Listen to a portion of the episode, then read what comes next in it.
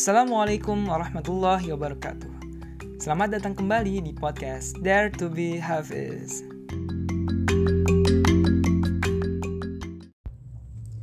A'udzu billahi minasy syaithanir rajim. Ya ayyuhalladzina amanu anfiqu mimma razaqnakum من قبل أن يأتي يوم لا بيع فيه ولا خلة ولا شفاعة والكافرون هم الظالمون. Wahai orang-orang yang beriman, infakkanlah sebagian dari rezeki yang telah kami berikan kepadamu sebelum datang hari ketika tidak ada lagi jual beli, tidak ada lagi persahabatan, dan tidak ada lagi syafaat. Orang-orang kafir itulah orang yang zalim.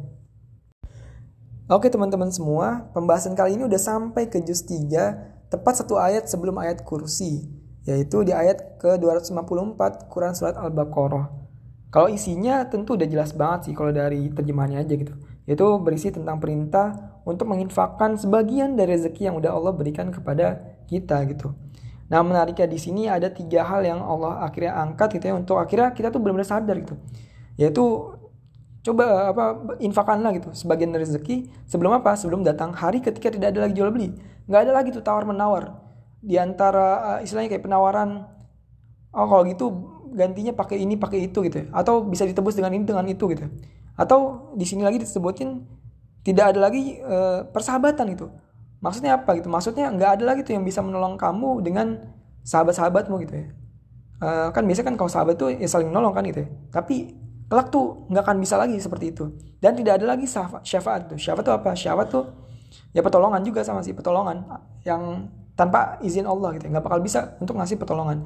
Jadi intinya tuh sebelum datang hari kiamat gitu ya. Nah menariknya juga di akhir ayatnya dikatakan bahwa orang-orang kafir itulah orang yang zalim.